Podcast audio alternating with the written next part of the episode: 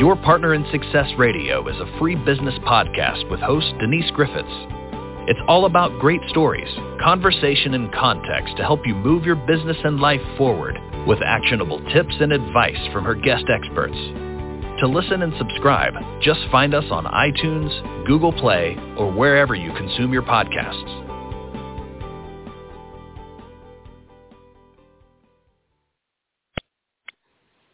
Welcome to Your Partner in Success Radio. I'm your host, Denise Griffiths, and the question today is, love a good whodunit, who doesn't? And more so when it also involves gangsters, malls, and old Hollywood and American history, as it turns out. So that's why author Stuart Sobel has spent the past thirty years interviewing, researching, analyzing, and fact-checking his new book, Queen Bee and the Killing of Bugsy Siegel, which at seventy-four years is the cold, the oldest cold murder case in America. There, I think the other one prior to that was fifty years, but I'll ask him about that. Now, he has the opinion of noted former mob attorney and three-time mayor of Las Vegas, Oscar Goodman, who has read the manuscript and who stated, as far as I am personally concerned, Queen Bee in the Killing of Bugsy Siegel has provided us with the motive, the killer, and a thorough analysis to why the shooter of Bugsy Siegel was never caught during the shooter's lifetime, nor discovered any time thereafter. There is no logical reason why a case of this magnitude and continued worldwide public interest should remain in limbo. However, as the law stands today, I do not see a procedure that would allow the legal system to close as it should, and at seventy-four years of age, the oldest cold case in America. So today, Stuart is joining me for part two of a fascinating look at history from a man who knew the families from childhood. And you can listen to part two, one wherever you consume your business podcast. Just look for Your Partner in Success Radio. Type in Bugsy Siegel, and there you will be. So Stuart, welcome back to Your Partner in Success Radio. It's good to have you here. Well, a pleasure to be here. Thank you so much, Denise, for ha- asking me back. Well, I couldn't leave it where we did the last time. I was like, whoa, whoa, whoa, hang on. There's more to this story. And no, there is. So that's why I wanted you to come back and, and share it. But and I'm not going to go into a whole lot of detail about who you are and what you do because I think the story is too important. People can go back and, and I recommend that they go back and listen to part one, which tells people a little bit more about you. But you say that your book is a saga of organized crime in America, and the difference between this and all over all other books about Bugsy Siegel is that this is the first book on Moe Sedway, who was the chief lieutenant for mob boss Meyer Lansky. And then you go on to say that this is not a book about speculation or based on speculation. It's a book of facts direct from the mastermind of the killing. This is not hearsay, but came to the author from the person directly involved. I don't think many people can say that. So there were just too many suspects, too many secrets, and they were just too vast to count. And you've spent thirty years unraveling it. So where do you want to start? You've got a ton to say here. Yeah, that's true. Uh, there's no place to start but like from the beginning. And it all began when I was going to grammar school, believe it or not. And uh, a childhood friend of mine, his name was Robbie Sedway, and I went to Hawthorne School in Beverly Hills in nineteen fifty-two. That's when we met. I came over uh, with my folks from Jacksonville, Florida, and uh, we landed in Los Angeles. My dad uh, had a business here. Uh, and he and his brother had started, and uh, so we went from the East Coast to the West Coast. And there, when I went to school, I met Robbie Sedway, like I met all the other kids. And we became very good friends, and just I knew everybody in his house. And those years, when you're a kid, you know families. It's not like when you get into high school and you go to college and beyond, but you know families from grammar school from the beginning. You know their mothers, their brothers, their sisters, their fathers, their their pet dog. You know everybody in their family. You, they know them in your family. You know, you eat over at each other's house. You sleep at each other's house. You've got uh, a myriad of friends, and uh, and you're always doing things together. You're rarely at home. Uh, T V was not a big factor in those days. Nobody was glued to the T V. Definitely not the internet. There was no such thing. That was science fiction. That was that was the Twilight Zone. That was something no one ever dreamed of. Uh, so you spent the good part of your day outside. And uh, in those days, your parents didn't have to know where you were every second. As long as you were home by dinner time, you were out playing with your friends. And that's the way it was. So I knew everybody in the Sedway family except for father. His father, unfortunately, Moe Sedway, passed away of natural causes. When you're talking about, speaking of mobsters, you have to say that. Uh, but he died of natural causes in January of nineteen fifty-two. And I met Robbie and moved to Beverly Hills in October of nineteen fifty-two. So I never met his dad, and he didn't speak much of his dad uh, because he was eight years old when his dad passed away. But he did carry an obituary that he had put in uh, perma, perma seal, and uh, it was the obituary from Las Vegas of his dad, and he carried it in his wallet. He always carried that with him. He took it out and looked at it several times. He showed it to me. And I thought it was interesting, but I thought, I'm sorry his dad died, but he had uh, kind of a an uncle, a surrogate father, his mother's boyfriend, who was also his father's bodyguard. Uh, and he was always around. He, he was living at the house. And in those days, male and females who were not married did not co- cohabitate. It was not done. It would have been the scandal. More than anything else, it would have been a scandal. So he was the bodyguard, but he was actually his mother's lover, and he helped raise Robbie. He helped raise his older brother, Dick, and uh, so he was like the surrogate father, and he would drive us uh, if we wanted to go to the movies or we're going to a party or someplace, he would drive us. My dad would drive us. We had different parents would drive us, but his his uh, his dad's bodyguard's name was Moose, and Moose would drive us. And one thing we noticed right off is that Moose was always packing a gun. He always wore a windbreaker, and underneath it was a shoulder holster gun. And we were so used to seeing it that nobody made comment. It wasn't, oh, Moose is carrying a gun. He'd go to the Little League ball games. Sometimes he would umpire. He was always carrying a gun. So we just were used to it. It wasn't even worth mentioning because you always saw it.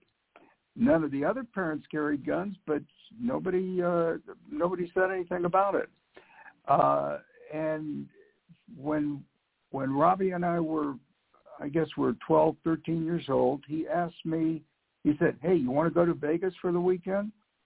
Now, no one has ever asked me that before, and I had done uh, uh, uh, coast-to-coast trips going back and forth to uh, Jacksonville, Florida, uh, for my dad's other business. Uh, we would go there uh, for a few months out of the year during the summertime. And in those days, you took a D C three. It took thirteen hours and five stops. You had to really be committed to want to go to the East Coast. So we would go there, and I had been on the planes before. Robbie had never been, flown to Vegas before without his parents. So it was the first time for me to fly without my parents. So we went, and we went there for the weekend, and it was it was great. It was unusual. There were a, just a few hotels. We stayed at the Flamingo because his dad was the executive vice president at the time of the Flamingo. He had taken it over with Meyer Lansky, Ben Siegel, and uh, Gus Greenbaum, who was from Al Capone's mob, who who was involved in this, and Gus Greenberg, who was was from uh, Phoenix, and he came over to Las Vegas. So uh, we went there for the weekend, and it, it was two days, but I'll never forget it. It was um, it was like being in the Old West. It was hot. There wasn't much in the way of air conditioning any place except in the hotels. and um, it was an unusual place because you could gamble. But uh, from there, uh, I, after graduating from high school, uh, going into high school, I should say, uh, from Hawthorne, uh, our circle of friends expanded, and we kind of lost touch with each other. He went to a different high school than I did. We both went, started off at Beverly High and then switched to other schools. And so we kind of lost track of each other. And uh, but we always kind of kept in touch, but every few years we give a call. And then one day he uh, he called, he said, uh, let's have breakfast. I said, okay. I hadn't seen him in many years. So we had breakfast, and he said, and I said, I had a publishing house at the time, and I was publishing martial art books. I was doing a lot of martial arts writing for the magazines, for other publishing houses. I thought I would just start my own publishing company, which I did, and was quite successful. Uh, ended up selling it to a large martial arts uh, publishing house after about ten, twelve years, um, but I enjoyed it. And so I knew about writing. I knew about publishing. I had I had a handle on on the industry as it was at the time. There was no internet and there was no computers. Everything was written on us. Electric typewriter. That little ball would dance around, and I, I just type away. And uh, when I sent a story in, it was on a stamped envelope. Sent it into New York, or I'd hand deliver it if it was in Los Angeles to the publishing house. Uh, and that's the way it was. So he uh, he knew that I was writing, and he sa- and I said to him in just conversation, "How would you uh, how would your mom like to do a uh, book for me? It's out of my genre, but I, I felt I could handle it." I said, "How would your mom like to do a book for me on old Las Vegas? I'm sure she's got some fascinating old photos, and we could do kind of a history and tell about old Las Vegas." He said, "You want to hear a real, true old Las Vegas story?" And um, I said, "Sure." He said, "You want to know who killed Bugsy Siegel?" Well, at the oh, time, Jesus. Bugsy Siegel, Bugsy Did Siegel was not. Did you spit your not, coffee? If I, I would have spit coffee all over the place. Well, you still there? Bugsy, uh, yeah, I'm here. Can okay. you hear me? I didn't mean to interrupt. Yeah, I can hear you. Oh. I am drinking coffee. How did you know? No, but at that, had somebody said something to me at, at that moment, I would have just involuntarily made a mess. I mean, that's not what you expect oh. to come out of somebody's mouth ever, I wouldn't think. Especially not yours. Crazy. Never admit it. Come on, Denise. Oh, well, what... I'm kidding. Um, so uh, he said, uh, "You want to know who killed Bugsy Siegel?" And I said, "Sure." And I had heard of Bugsy Siegel. He was not foremost on everyone's mind. And uh, my dad had heard of Bugsy Siegel. Parents had heard of Bugsy Siegel, but he had he had been killed in nineteen forty-seven. Here we are in the fifties. So. Uh, No, when it, when Robbie spoke to me, we were in uh, the nineties. So uh, he said, uh, he said, "I'll tell you who killed Bugsy Siegel." I knew it was still a mystery, but I I was mildly interested, but it was no big deal. He could have told me a name, and I said, "Oh, okay, that's interesting." And he said, "You know who killed him?" I said, "I know who killed him. How would I know who killed him?" He said, "You've known him for years." And he said, "It was Moose." I said, "Moose? That was the bodyguard. That was Robbie's surrogate father. That was the man who was running the household for the Sedways since the fifties. I said, "Moose?" I said, "Where did that come from?" And he said, uh, he said, "My mom would like to tell the story, but she is concerned that if it gets out, that she might be prosecuted for the killing because murder has no statute of limitation." And so uh, I said, "Get out. What? What's the get out? What, what, I don't understand what you're saying." He said, "My mom wants to tell the story on the the real story on who killed Bugsy Siegel. There's plenty of speculation, but they never caught the killer. And he said, if you're interested, he said, uh, she she would talk to you. And she would tell you straight, but you have to promise not to divulge anything to anybody until after she dies. And I said, let me speak to your mom. So I spoke to her only one time. And I said, Missus Sedway, I said, uh, you have a story to tell? I would love to talk to you about that. And, but I don't know too much about organized crime, and I don't know too much about Bugsy Siegel, because he was not Warren Beatty. He was not someone right. who's won Academy Awards. I said, he was a gangster. I don't know anything. I've heard of Mickey Cohen. I've heard Al Capone. And I've heard of Bugsy Siegel, but I don't know anything about it. He said, well, if you're interested, uh, I'd love for Robbie to talk to you, but I don't want to have a conversation again. I just want it to be through Robbie. And uh, because she was, she was, I won't say elderly, but she was, she was getting up there, and she wasn't really too sure. She was getting, um, for the present day, she wasn't completely uh, in touch with everything that was going on. People were coming to her uh, for for uh, background. Uh, Warren Beatty came to her and asked if she would uh, train him in uh, the mannerisms and the psyche and the uh, in the background of Bugsy Siegel, because she knew him so well. They were closest of friends. Siegel took a paternal in, interest in her, and I mean paternal. I don't mean as a code word for sexual. It was paternal, because she had married his closest friend, Moe Sedway. Sedway was like uh, an older brother to Siegel. There was only uh, like a twelve-year difference, and um, and like with all of them, Siegel was born in nineteen oh six. Sedway was in eighteen ninety-four. Sounds like a long time, but it wasn't.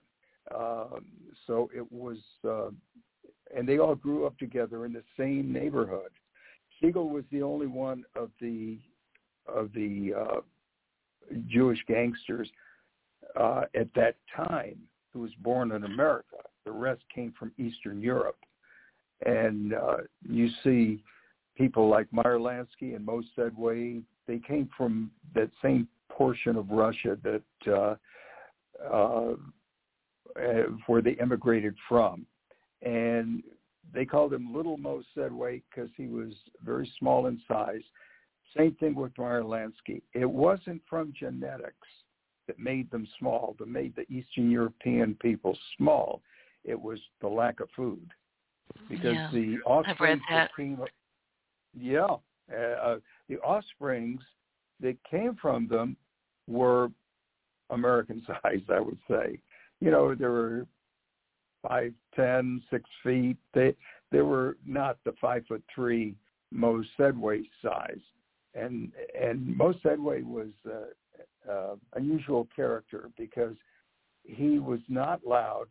He was the antithesis, the, the complete opposite of Siegel, and. Um, He would not. Uh, uh, he he didn't like to be in the limelight, and yet everybody sought out his advice. Lansky, Siegel, so many other people. The people in the uh, uh, uh, one of the five families. It'll come to me in a second. Uh, Genovese family. They sought his his uh, counsel. Be- and that only came about because at the time, Sicilians, Italians, and the Jews did not mix, except Lansky, who was head of the Jewish mob, and Lucky Luciano, who's head of the uh, American Mafia, did get together. They got together through uh, from childhood. So... Uh, And, and Luciano even said, you know, when the Jews and Italians uh, combine together, we do so much better. He realized that. and instead of shunning Jewish influence, he embraced it. And it was, and none of them had a great education. You know, you talk about high school dropouts. Uh, there was no such thing as high school dropouts. Uh, the average grade that they dropped out was sixth grade. And Siegel was so, so outlandish. He was like the cut up of the class. I doubt if he ever got a sixth grade education because he was always being sent to detention. He was not, he was not a student. Uh, Sedway was a student. Sed- Sedway had an unusually high I Q and just a, a moderate education. But Sedway was different than Siegel in as much as Sedway would listen. He would listen to someone that had something to say. Siegel would not.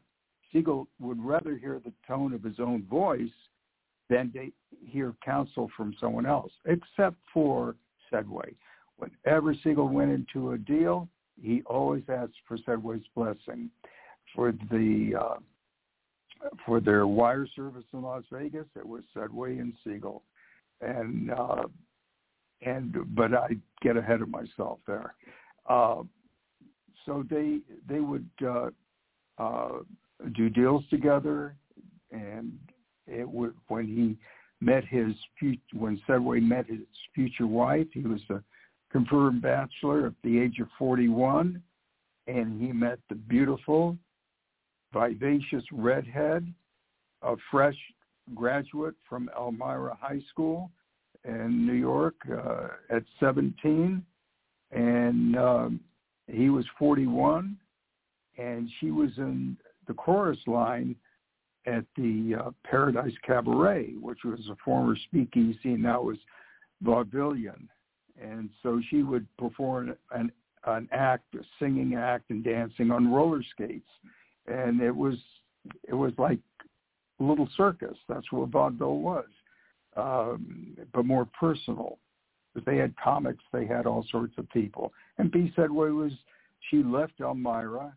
She wanted to dance. She went to Broadway, ended up at the Paradise Cabaret. And that was the first and last job she ever had because Moe Sedway, who was owned part of the cabaret, uh, happened to spot her in the uh, chorus line that uh, somebody uh, saw her initially, a fellow named uh, uh, Uh, Green, and Pat Irish Green uh, saw her in the chorus line, and Sedway happened to be in Europe at the time. That's what they said, but that's another story. Uh, when he came back, uh, Green held her back. Oh, okay, I got you. He lost me there for a second. It was like, how could he spot her if he was in another country? But I follow him. Yes, he was. He was uh, she. He was. She was being kept back because at the end of the evening, all the girls in the chorus line would have drinks with the guys in the audience, and they were. It was a place where the mob and the mafia liked to hang out, and uh, they would have drinks in, in, with the girls, and they would. Uh, and the girls would be promised uh, a free meal, and sure. You know, of course, girl diet, a free meal, and. Uh, and some drinks and a good time. And anything they wanted to do after that, that was up to them. And uh, but Fat Irish Green sees her, uh, a, a beautiful little ingenue uh, that's kind of gotten the attention of everybody because she's so vivacious and, and uh, so dynamic. And she was diminutive in her own right. She was not a big lady, and uh, and Green said, "I got to hold her back for Sedway. I think he would like her." Sedway was a womanizer, and he knew the type of woman that he liked, so he wanted to keep this uh, American beauty fresh for Moe Sedway. So he said, "Do not ask her to sit with any of the guys," and uh, so she wasn't. So she just would go home, go have something to eat. Notice these girls were always having dinner, but she was never, she was asked and she turned it down initially. Uh, her reaction was, why, they're old enough to be my father. They're older than my father. Her father was like in his uh, mid-thirties, uh, late thirties. And he said, they're older than my father. What am I going to have a drink with them for?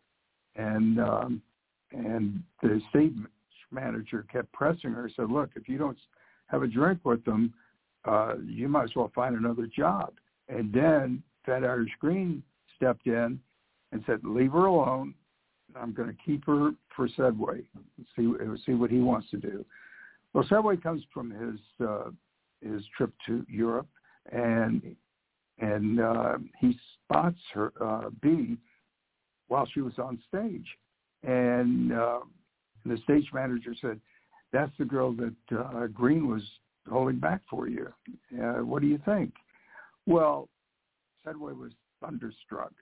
He was nailed to, his shoes were nailed to the floor. He couldn't believe he, it was like a cartoon where your heart goes boing out of your chest and his eyes pop out. Oh. And then uh, she walks off stage and they start talking, but he doesn't talk like a gangster. He speaks very nicely, quietly, asked her if she'd like to go out to dinner. And they did. They went out to dinner and uh, she starts spending time with them. And they go to the most fabulous club in New York at the time, the hottest club in the New York, called the Stork Club. And the Stork Club was a former uh, bootlegger named Sherman Billingsley, who whose concept was the Stork Club. And uh, he had a love for exotic birds, so he called it the Stork Club. And he used to have a floor show, and then he said, I have so many celebrities here. I'll have my guests uh, at the hotel become the entertainment. And there was a a, uh, a major radio newsman named Walter Winchell who started coming in. He was a, a friend of Billingsley, and he started doing his broadcasts from the Stork Club. He would he they had a, a room on the second floor called the Cub Room, and Winchell would write his report there, come down, and interview different um, different guests. So he would do his radio show from the Stork Club. Then he'd come down, interview guests on a separate show uh, from the Stork Club. And that went on for several years. People, there were a line outside of the restaurant, and people were, were just waiting to come in to be with the in crowd. So he would do his, his radio show from the Stork Club. And, of course, later T V came in. They started doing T V from the Stork Club.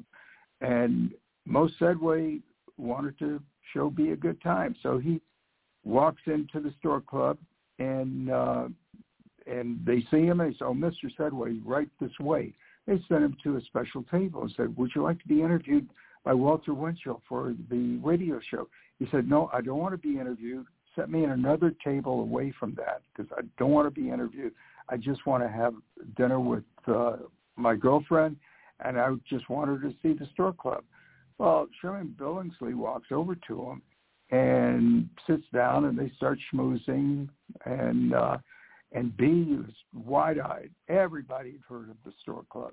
And here Moe is talking to the owner of the Stork Club and saying, no, I don't want to be interviewed. I'm glad to talk to you, but I don't want to be interviewed. I just wanted to show Bee a good time. So they they did. And uh, so she was impressed. She saw things she would never see in Elmira, New York, and she would never see with the showgirls or never see with these mobsters. She was seeing uh, New York, and her limited experience uh, only uh, uh, bolstered her her quest for more experience. She wanted to see everything. She wanted to experience everything, and uh, and so Moe went to Uh, Paradise and told the state ma- stage manager, Bee's not going to be in for a couple of weeks, but I want you to continue paying her salary. And uh, he gives the stage manager a chunk of money. He says, there's money enough there for her salary, and there's something for you too, but I don't want you to say anything about it. Just, just if somebody asks, one of the girls asks, or she's she's busy doing something else. So she spent a couple of weeks with Moe. He was living uh, at the Waldorf Astoria, like Ben Siegel, like Meyer Lansky, like Walter Winchell. They, the the Waldorf Astoria was the place to be, and um, and if you had the money, that's where you went. And so they were all living there. It was uh, a strange combination of neighbors, because you had the mob, you had the newspaper, you had captains of industry. Everybody who was anybody lived at the Waldorf Astoria. So Moe lived there, and Bee just loved it, of course. Uh, she had this little tiny apartment, which she also loved because it got her away from her her house, living with her dad, and um, she just enjoyed it. So Moe wanted to uh, introduce her to his business family. The only other family he had was his mother, and uh, she was old world. And so she met her his mother, but she met her at their wedding. Uh, she wanted to introduce him to uh, Ben Siegel and to Meyer Lansky. So they went, uh, Ben Siegel went to uh, an office because they didn't want to take her to their office because that was a private affair. So they went to a neutral office, an office of a friend of theirs, and uh, that's where they met. And Ben and Bee hit it off beautifully. Ben had two small daughters, and um, he was very paternal to Bee and wanted to show her things that later in life, wanted to show her how to conduct herself. When she, he said, when you walk into a room, stand straight up. Uh, don't just walk right in, stand, survey the place, walk in. People will treat you how you present yourself. If you walk in all hunched over, they'll treat you that way too. So always walk in tall with your head held high and look at the place. Just don't bolt right in. Look around before you walk through the door. And that's the way she conducted herself. And uh, he, uh, and then they went to meet Meyer Lansky, and it was a completely different meeting. I mean, it was a, it was a wonderful meeting, but Lansky was was more reserved. He wasn't. He was more like Moe. Lansky was not uh, uh, uh, loud. He wasn't garish like uh, Siegel. Uh, different personalities, but their but their uh, personalities did not clash, and I think they didn't clash because there was no competition. Siegel was not in competition with Sedway, and Sedway certainly was not in competition with Siegel, and uh, and so they they uh, blended very well. When uh, when Sedway did get married, and he only dated Bee for three weeks, and this confirmed bachelor said, "That's it, I'm going to marry her." And when he told Siegel that, Bee had not heard that before. He had never spoken of marriage. He said, "This is, I want to introduce you to Bee. This is the girl I'm going to marry." Bee said, "What?" to herself. "You're going to, you never even spoke of marriage. It's only been three weeks." But in those days, girls did get married at seventeen, eighteen years old, right out of high school. It was either that or become a secretary. There were no such thing as doctors, lawyers, or anything else. And, and it was until recently when you would call a, a female doctor a woman doctor instead of a doctor. So these are concepts that were decades away. And uh, so he said, yeah, he said, "Bee, if you'll have me."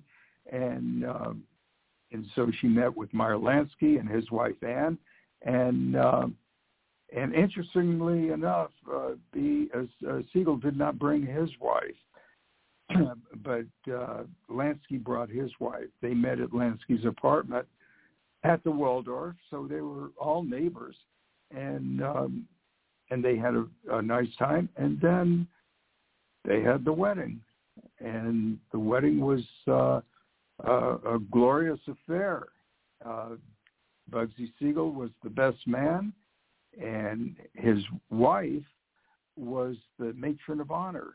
Uh, uh, Bee had no aunts, and she had uncles, but she had no no aunts that she was close with. She had n- no other female friends from high school that were married that could be a matron of honor. And and uh, Siegel's wife, uh, Esther, was very nice. She was uh, very nice with Bee, and even and as all the women were. I mean, it, this was Moe's wife. Doesn't matter if she's seventeen years old. They showed respect to uh, Moe, and they just took her under their wing. She had never had uh, real parents, parental support before. She came from a blue-collar family, and the family was uh, had divorced, and uh, the father took the took Bee. And her mother, Blanche, went off with some other guy. But Blanche did eventually uh, become a big part of Bee's life later.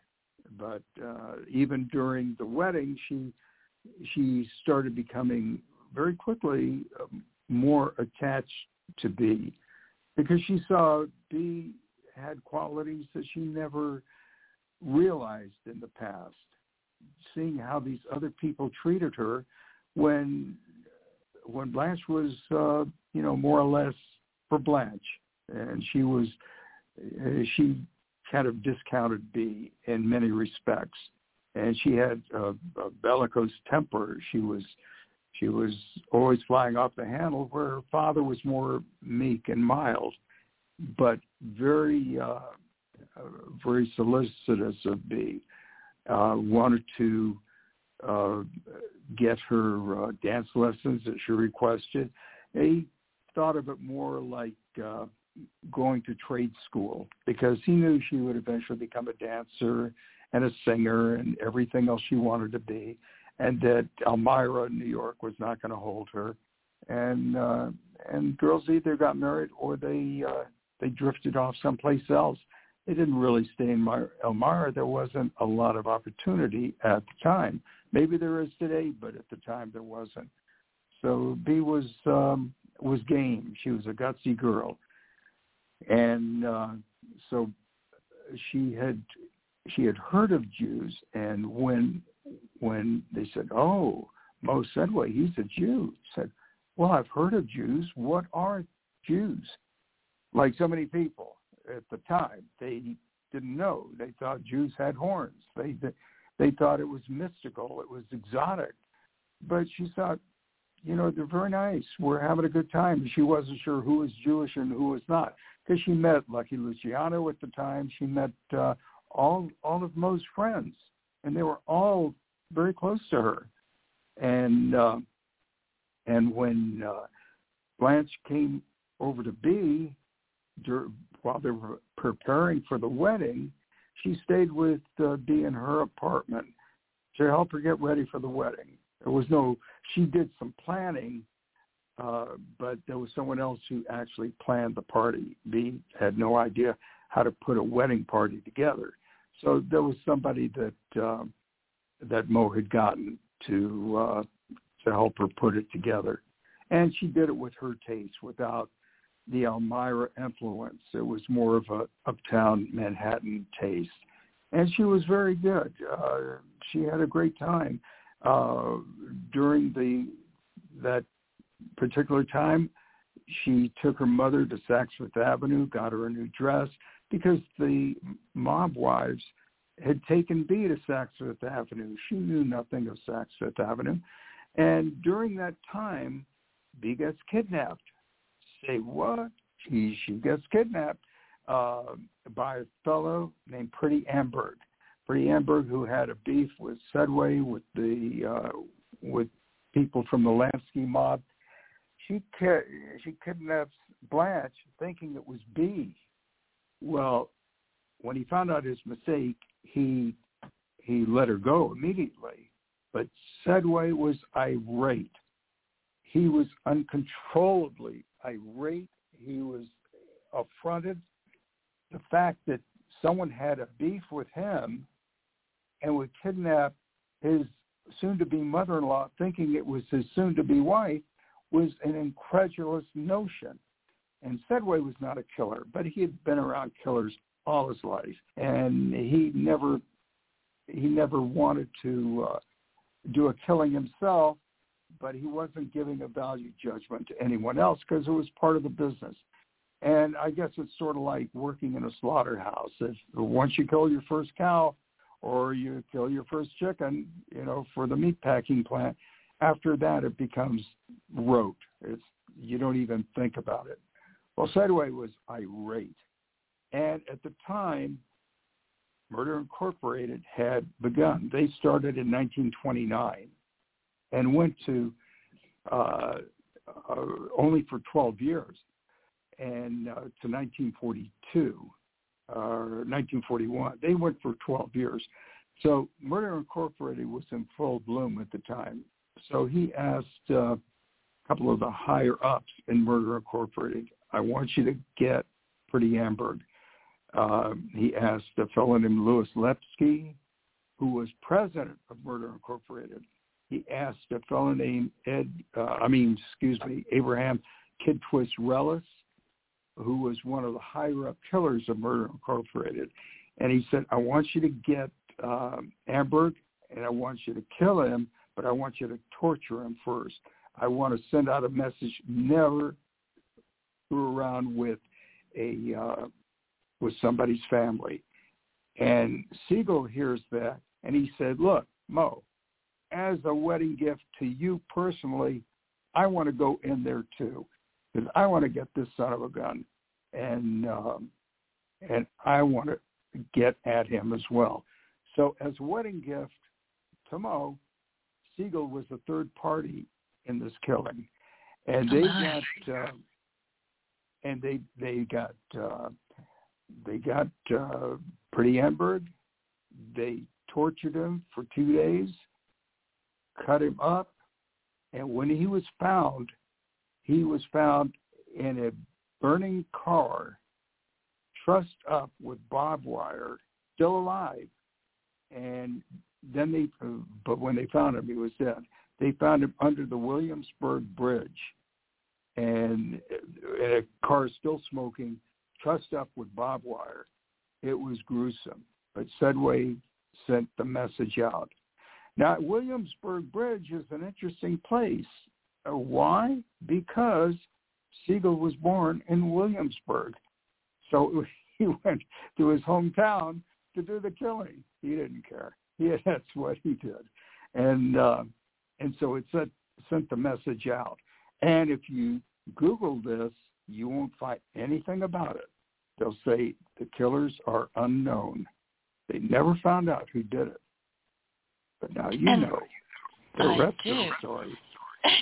And Stuart, this is information yeah. that was given to you by B. Sedway's son, your your friend, you know, your childhood friend. So this is well, not yeah. just, you know, third and fourth hearsay. You and I have talked about this. This is, you know, barely hearsay because you're getting it directly from the family. And that takes me back because you had talked earlier about, you know, how the families were when they were, when y'all were kids and y'all went to school at the same time. You told me a story not too long ago about a pallbearer. There was a, a, oh, a yes. funeral, and you were surprised to see who all the pallbearers were. They were all friends. Can you share that with us? Yes. Uh, this was, I thought, fascinating because I never thought about it. Then I started doing research, and I saw an article that came out in Los Angeles Magazine in twenty fourteen, uh, an article that Robbie had uh, given an interview for. And among the pallbearers, they mentioned Uh, Frankie Lane and Danny Thomas and the Marx brothers. And we went to school with Zeppel Marx's sons, uh, Tom and Tim. Uh, Groucho's daughter went to Hawthorne. Her name was Melinda. Uh, we went to school with Frankie Lane's daughter. She was in our class, Jan. And, uh, and I remember being at Jan's house for a party, and her father was there, and he never mentioned all I was a palmer at your father's funeral. Never mentioned. I didn't know any of this until later, until I started doing research. So a lot of these people, like Danny Thomas, he lived on um, streets in Beverly Hills called Elevado and Elm at the time, which is between my house and Rexford. Uh, I mean, Hawthorne School, which is on Rexford. And I lived on Hardin at the time. And so I used to walk home from school, and I'd see Danny Thomas's daughter, Terry, uh, that was Marlo's younger sister, uh, playing in the front yard, and we would talk, and she knew all the people from Hawthorne, but she went to a, a parochial school. Uh, in those days, people went to private schools for strictly for religious reasons, not for any other reasons, because the education was superb, especially in Beverly Hills. It was superb. And um, it was, uh, so I knew them. And, I, and as far as the Marx Brothers and Frankie Lane and and uh, Danny Thomas. So I thought, isn't that interesting? We knew their kids, and nobody ever mentioned, oh, my dad knows your dad from Las Vegas. And nobody, because everybody's story in Beverly Hills, at Hawthorne School, in my class, everyone's story was a special story. Everyone's story, home life, was over the top.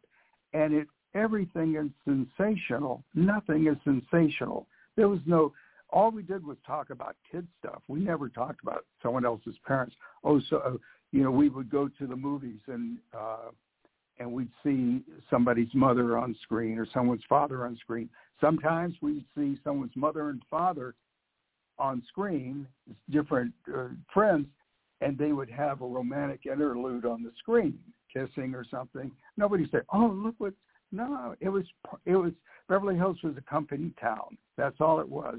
You'd see uh, from, from familiar names on the uh, on the credits, and you say, "Oh, that's so and so's dad, who's uh, the uh, sound technician, or the director, or the producer, or the actor, or the actress." And so we knew a lot of the people. Or, uh, "Oh, my dad's friend is an attorney for so and so," and uh, uh, like my dad's attorney was uh, was uh, the uh, attorney for George Raft.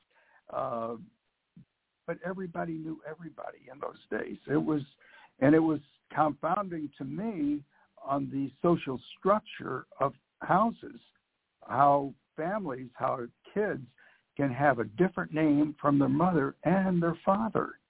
I never understood that. Uh, I had several friends like that, where they their last name was different from their mother's last name, their father's last name, and their two names were different from each other. How does that work? I found out it, it does work, but um, there were a lot of things that mystified me when I went from Jacksonville to Beverly Hills. It was quite a leap. Yeah. So, so my point for, for bringing all this up is that, yeah. you know, you're basically, I mean, you you say, you've told me anyway, that all of the books that you're aware of and that you have read about, you know, the killing of Bugsy Siegel are several steps away from where you are. I mean, they're largely hearsay.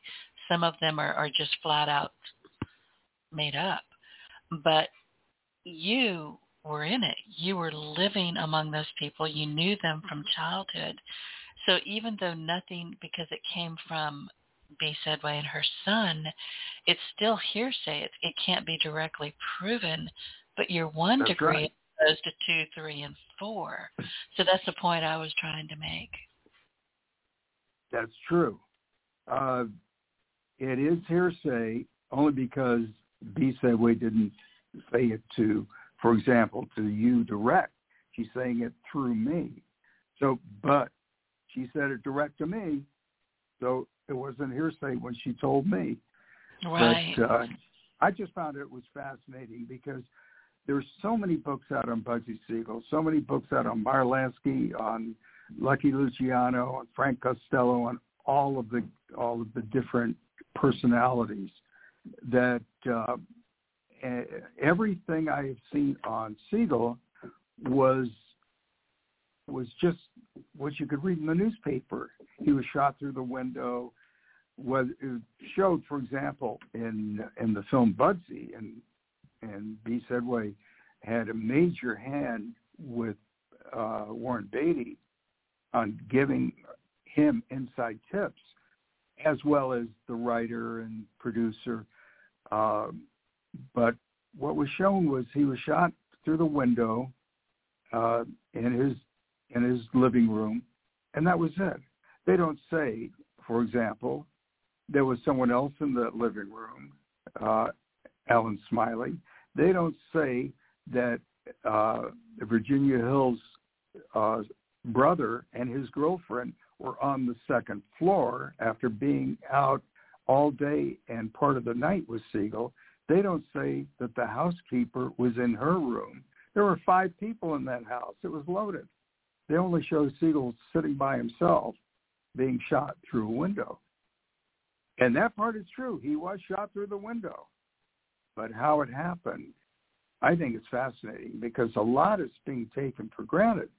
Sure, he was shot through a window, but people don't don't just say, oh, there's uh, there's a chance to shoot Siegel. I'm going to stand uh, against this window and shoot. How do they know no. he's going to be in that window? How's, how's, you know, how do they know he's going to be sitting on that sofa? Well, and here's my question. Be, yeah. Not knowing anything further, I'm, I didn't realize there were people in the house, but I would think that given who these people were, you know, Siegel, Meyer Lansky, all of them, that they would have, and you mentioned Moose being the guard, bodyguard. Why wasn't he being guarded? Did he have bodyguards? Was, you know, what was going on? Or was he just available to be shot? No. No, that's great question. Absolute great question, Denise, because his bodyguard was Pat Irish Green. And Pat oh. Irish Green was in Las Vegas with him and generally would go to uh, uh, to Beverly Hills and be with him. But Siegel just wanted to slip out. He didn't want a bodyguard. He had some meetings to go to, and he felt pretty safe.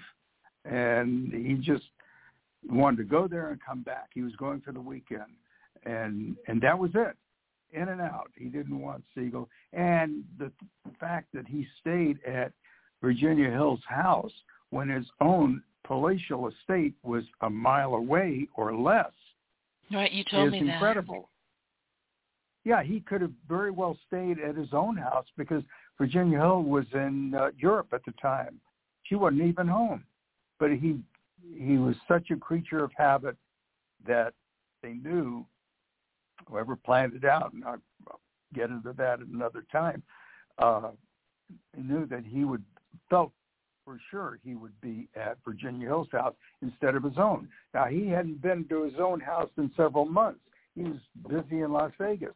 But like Virginia Hill, he had a housekeeper living on the premises, so he could come in with fifteen minutes notice, and the sheets would be fresh. There'd be something on the stove if he wanted something to eat. Anytime, day or night, the, the housekeeper was there. The house was always clean. There was never dust. They changed the sheets once a week, whether he was there or not. It was always fresh. He could have gone to his own house and said, what am I going to Virginia's house? Nobody's there. But they did not, they did not show that Alan Smiley was there. He was sitting on the same sofa as Siegel, the same sofa, shared the same newspaper. And uh, and the shooter was so good that he shot around Smiley, the, uh, the sleeve of his jacket with a bullet. But he did not want to kill Smiley, so he shot around him. That's why Siegel had such a, a strange way of being shot. He was shot in the side of the head, caused such pressure when he was shot in the side of the head that it caused his left eye to pop out of his head and roll down the carpet. And he was shot twice in the head, all from the side, never straight on. So it was to the side. It was very fancy shooting, for a fellow using an M one carbine Army-issued rifle. And uh, that's that's the way it was. Sounds uh, like a sniper. I, I've been watching N C I S believe me, I could too go much. On and on. I bet. Well, and I have to ask you, so Bugsy was in the wrong house. Where was his wife? Were they still married? Had they divorced? I mean, she doesn't appear well, to be a, around. She, they had divorced a year before. Okay. She was back in New York. They, he had built a, or he had bought a, a Tudor house in Scarsdale, which, by the way, was a WASP area. And they did not welcome Jews. But believe it or not, when Bugsy moved in, out came the welcome wagon with cookies and casseroles. You don't want to make him mad. I wouldn't. That's right. He well, didn't this, care. He said this is where yeah. he's going to go. I know. And, you know, I've got I've got the um, most of your book, and I've been reading it, and it's fascinating. And I know it's going to be published soon at some point, but it, it's just what I find the most interesting and the most intriguing about your story and where you are with this is that you were there. You grew up with these people. You kept in touch with them one way or another, you know, for the duration of, of their lives. I think most of them are now gone. Um, you've got stories, and they're not just baloney stories. You have looked at this, you have researched it. I mean, you make sure that you can prove everything that you've got to say in this book. I'll tell you something interesting. Um, when I was in the seventh or eighth grade, and I must warn you, I have a photographic memory, so I do remember things.